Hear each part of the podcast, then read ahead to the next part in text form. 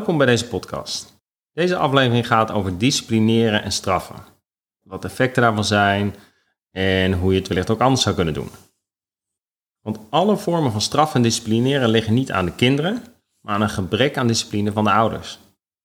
Heel veel ouders denken dat ze duidelijk zijn, terwijl ze heel veel gemixte signalen afgeven aan de kinderen, waardoor het helemaal niet duidelijk is. En ik weet het uit eigen ervaring. En dan vraag ik aan mijn kinderen ruim even op. Voor mij is dat helder, maar voor mijn kinderen niet. Daar kom ik achter. En ik had van het weekend ook nog hè, dat mijn zoon zeg maar, bleef vragen om wat lekkers of wat te eten. En vervolgens gaf ik terug, zeg maar, in de vorm van een ik-boodschap, van dat, dat het me irriteerde. Ik merkte ook dat ik uh, boos werd. Waardoor we eigenlijk uh, goed in gesprek kwamen. En dat hij ook uitlegde en kon vertellen aan mij van... ja, maar pap, het is helemaal niet duidelijk wanneer ik mag eten. Wanneer wel, wanneer niet. Terwijl ik zei, ja, maar je weet toch hoe laat we eten, avondeten enzovoort. Dus voor mij was het helder, maar voor hem dus niet. Daardoor bleef hij dus vragen. Nou, wat het effect is als het op deze manier loopt, is dat kinderen zich niet begrepen voelen, zoals mijn zoon, en ervaren ook onrecht. Zeker als ik dan zou gaan straffen. En ouders voelen zich in eerste instantie genegeerd, zoals ik deed, of ook niet begrepen. Dus van het weekend had ik een mooi gesprek met een moeder over de struggles met haar puberdochter. En wat doe je nou op het moment dat je dochter zegt van... hey, ja, jullie hebben het verboden, maar wat nou als ik het toch doe? En in dit geval ging het om een wenkbrauwstreepje. Maar dat kan natuurlijk ook zijn met een tatoeage, later uitgaan, alcohol, drugs enzovoort. En wat doe je dan als ouder? Nou, en de valkuil van heel veel ouders is dan direct gaan straffen. En van, nou, als je dat toch doet, dan weet je wat de consequenties zijn. En ook met deze moeder had ik dus dat gesprek. Herken dat dilemma tussen niet willen straffen en toch je kind bewust willen maken van de consequenties? Het belangrijk is om te weten van hey, het punt is dat de straf en discipline niet werkt. En de reden zijn dus je kind dus niet leert van straffen. Als hij dus gaat reageren, doet hij dat vanuit angst. En straffen kan dus op den duur je kind ook angstig maken. Je maakt je liefde voorwaardelijk en je kind durft niet meer eerlijk te zijn. Nou, hoe ik er zelf naar ben gaan kijken, want ik straf inmiddels niet meer, is dat ik altijd focus op de verbinding met mijn kind. Want van daaruit kan je kind bereiken en heb je ook nog invloed. En een teken van verbinding voor mij is, is als mijn kind eerlijk durft te zijn. Dus in plaats van ik direct straf, ga ik in gesprek en dan slik ik in wat hij dan zegt. Want ik, ja, ik heb dan heeft hij iets gedaan, dan heb ik de neiging om daar meteen wat van te vinden, laat ik los. En dan zie ik dus op een gegeven moment dat mijn kind zelf tot inzicht komt. Zeg, ja, pap, dat is niet handig van me. Hè? Dus had hij zijn wachtwoord aan iemand gegeven, was zijn computer gecased. Of uh, met dat gokken wat ik eerder heb verteld. En eigenlijk dat hij dus zelf steeds meer zelfvertrouwen krijgt dat hij de slimme keus kan maken. En dat is ook wat ik tegen hem zeg. En als ik dus bang ben dat er iets gebeurt of dat hij slecht wordt beïnvloed. En dan spreek ik hem ook aan op zijn, zijn eigen kracht. Zeg ik, hey, jij kan een intelligente keus maken vanuit jou. In plaats van dat ik belerend iets ga zeggen. En wat dit dus van jou vraagt als vader, is dat je dus niet in je valkuilen stapt. Hè, zoals ik net benoemde. Dus door de les te lezen, advies te geven, boos te worden of te gaan straffen. En ook wil je voorkomen dat je ego het overneemt. En dat heb ik ook regelmatig gehad. Dat ik, ja, wie ben jij nou? Zo. Dat ik dus echt om strepen ging staan als ouder. En ik zei, ja, maar ik ben hier de baas thuis. Nou, dan, dan, was ik mezelf kwijt, maar was ik hem ook kwijt. En ik weet ook dat het extra lastig is als je er alleen voor staat. bijvoorbeeld stel, je bent gescheiden en je bent een alleenstaande vader en dan met kinderen. Dat is extra hard werk. Kan je niet even terugvallen op een stukje backup. Nou, uit onderzoek blijkt dat er twee benaderingen zijn die ouders het meest toepassen. De eerste methode is zeg maar, dat de ouder de oplossing heeft en bepaalt en macht en autoriteit inzet. Dat is methode 1. En de tweede methode is dat ouders wellicht wel of geen oplossing weten, maar dat het kind de macht heeft en dat die het inzet. Dus oudermacht, kindmacht. Nou, eerst kijken naar de eerste methode. Beide methodes zijn dus gebaseerd op een win-verlies benadering. Er verliest altijd eentje. De eerste methode is dus dat de ouder de oplossing bepaalt als het niet lukt en macht en autoriteit inzet. Nou, wat het effect daarvan is, is dat het zorgt voor weerstand en de bereidheid om te werken aan een oplossing ja, minimaal. Het kind is niet gemotiveerd. En de motivatie is ook extern. En het kind haalt niet uit zichzelf, maar het wordt extern opgelicht. Het kind gaat het doen vanuit angst en voelt zich vaak gedwongen. En dat is ook een hele belangrijke, want heel veel ouders hebben dat niet door. Die hebben dan een heel gehoorzaam kind en daar lijkt alles goed te gaan, maar het kind doet dingen vanuit angst. En dat is denk ik mooi ook om te onderzoeken. Wat zijn nou signalen van mijn kind als hij zich angstig voelt? Hij geeft een heel braaf antwoord. In hoeverre kan hij ook echt zichzelf zijn? En het duurt vaak heel lang om tot uitvoering te komen. Het kind zit in de weerstand. In welke vorm dan ook. Nou, een effect op lange termijn van deze methode is dat kinderen vaak switchen door het leven gaan. En als ze later volwassen worden, gaan ze van de ene autoriteit naar de andere. Ten einde antwoord te vinden op hun vragen, want ze zijn extern afhankelijk gemaakt. Vaak hebben deze mensen ook weinig zelfdiscipline, geen innerlijke controle en geen eigen verantwoordelijkheid. En dit is ook wat je doet met methode 1. Je ontneemt je kind van zelfdiscipline en eigen verantwoordelijkheid ontwikkelen. En bij eigen verantwoordelijkheid ontwikkelen betekent dus dat er dus niet iemand jou wat vertelt, maar je zelf gaat ervaren. En ook soms ervaart wat de consequenties zijn. Nou, scholen zijn vaak gericht op methode 1. Methode 2 is niet doeltreffend, uh, want het betekent eigenlijk dat de ouder wel of geen oplossing kan hebben, maar dat het kind de oplossing heeft en probeert de ouder te overtuigen. En als dat dus niet lukt, zet hij macht in. En zo had ik bijvoorbeeld een moeder die eigenlijk heel verdrietig vertelde dat haar kinderen zitten in de puberteit, dat ze elke dag friet eet. En de kinderen pikken gewoon niks anders meer. Dus zij maakt gewoon elke dag friet. En eigenlijk wat er dan dus gebeurt, is dat ouders leren dat de behoeften van het kind belangrijk zijn. In plaats van die van anderen. En kinderen ook op de juiste momenten een drift bij kunnen bijvoorbeeld kunnen inzetten om een zin te krijgen. En kinderen leren dus ook geen respect te hebben voor de andermans eigendom of gevoelens. Vaak leidt het ook op tot aanpassingsproblemen op school. En er is een ernstig effect, en die, die zie je vaak niet, maar kinderen gaan zich onzeker voelen over de genegenheid van hun ouders. En dat is een van de langetermijn effecten. En dat is ook logisch, want voor ouders is het natuurlijk heel lastig om liefdevol en vol acceptatie te blijven voelen voor een kind die een tiran is en die, die hun leven beheerst. En dat heeft dus ook weer effect op latere leven dat zo'n kind zich heel snel onbemind voelt. Dit waren methode 1 en 2. Wat blijkt uit onderzoek is zeg maar als je één of twee inzet. Nou, ik ben ook benieuwd welke jij denkt in te zetten. En wellicht heb je ook een mix, dat kan natuurlijk ook. En het blijkt dus uit onderzoek dat dat nog het meest schadelijk is. Want dan weten kinderen niet waar ze aan toe zijn. En dus ik heb wel eens een vader horen zeggen, ik voel mijn kinderen op in vrijheid, totdat ik ze niet meer kan uitstaan. En opeens plotseling komen ze uit de hoek, worden ze boos, komen er straffen enzovoort. En dat onverwachte, dat is dus nog schadelijker voor je kinderen.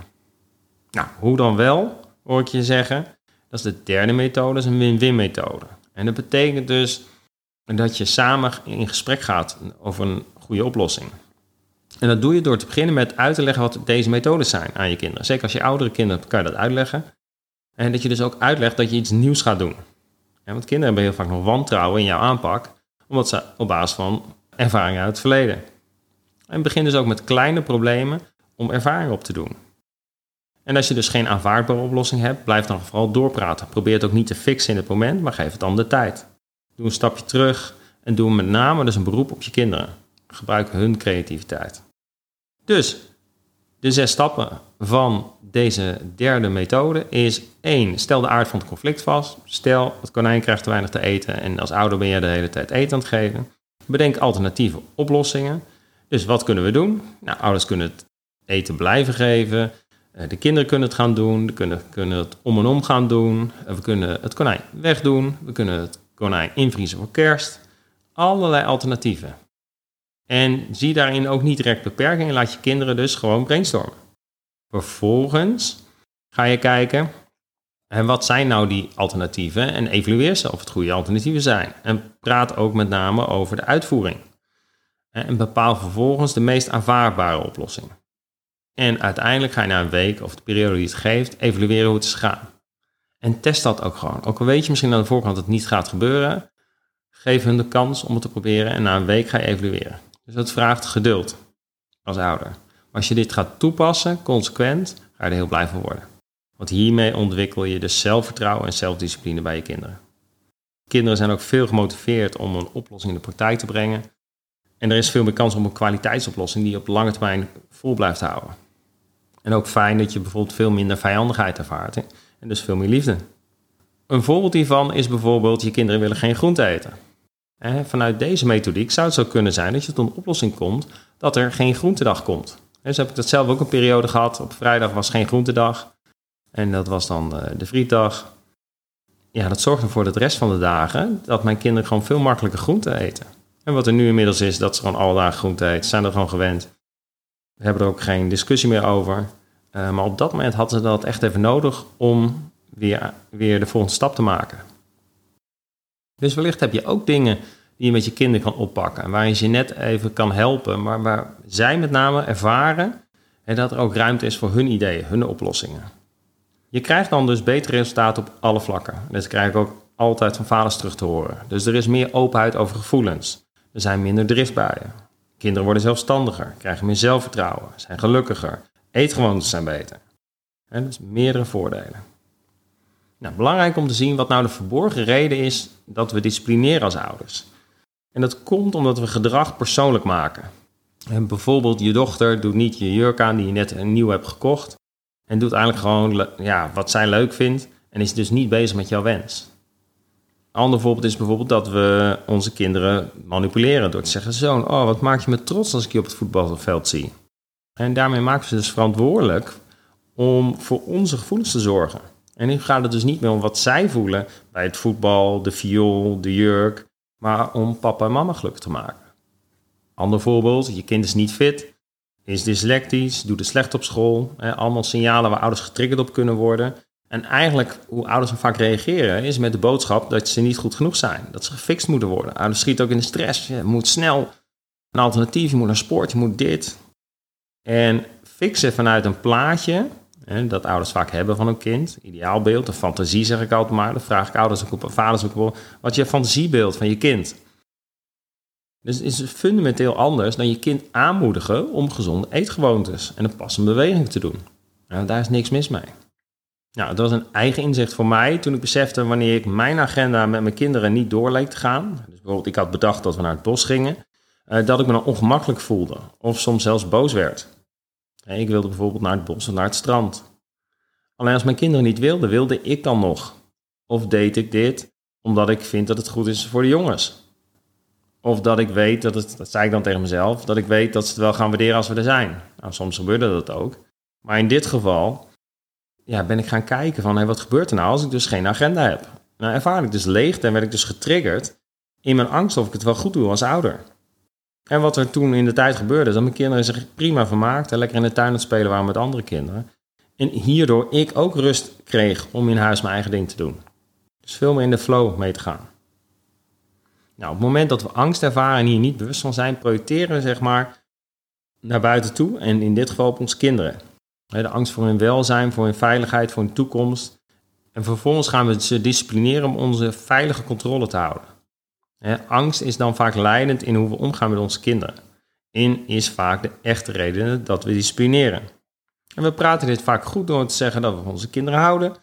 Terwijl ik geloof dat als we van iemand houden, en we niet bang hoeven te zijn. Integendeel. Het is dus onze angst voor onze eigen veiligheid en welzijn dat we angst hebben voor onze kinderen. En we zijn dus bang dat als het kind niet volgens onze film zich gedraagt, we op een bepaalde manier minder vervulling of een gevoel van rust kunnen ervaren. En dan zie je dus ook wat ouders kunnen doen, is dat ze hun kind straffen, omdat hun kinderen hun het gevoel van tekortschieten geven. Voorbeeld van het bos wat ik net vertelde. Nou, belangrijk is om te zien dat discipline eigenlijk niets anders is dan een steunpilaar voor ouders die zich hulpeloos voelen wanneer ze worden geconfronteerd met hun eigen tekortkomingen. Of onmacht wat ze dan ervaren. Nou, nu je dit weet, kan je dus op een andere manier aan je bewustwaarschap gaan werken. En de belangrijkste taak is het om eerst te kijken naar jezelf als je getriggerd wordt, als je dus dingen persoonlijk maakt. En dus om die ongemakkelijkheden, je tekorten in jou te gaan onderzoeken. En hoe meer we dus dealen met onze eigen pijn, hoe minder we het op onze kinderen leggen. En dan projecteren we dus niet op ze door te disciplineren naar het beeld wat wij voor ze willen. En kinderen kunnen hierdoor veel meer zichzelf zijn en dan hoef je dus ook later veel minder te repareren. Hiermee zijn we het einde gekomen van deze podcast. En ik hoop dat je er dingen hebt uit kunnen halen en dat je die ook meteen kan toepassen. En bijvoorbeeld die derde methode. Dat je daarmee gaat oefenen en kijken, hey, werkt dat nou? nou? Mocht je nog vragen hebben of ervaringen willen delen hoe het is gegaan, ik hoor graag van je. En ik wens je een hele fijne dag.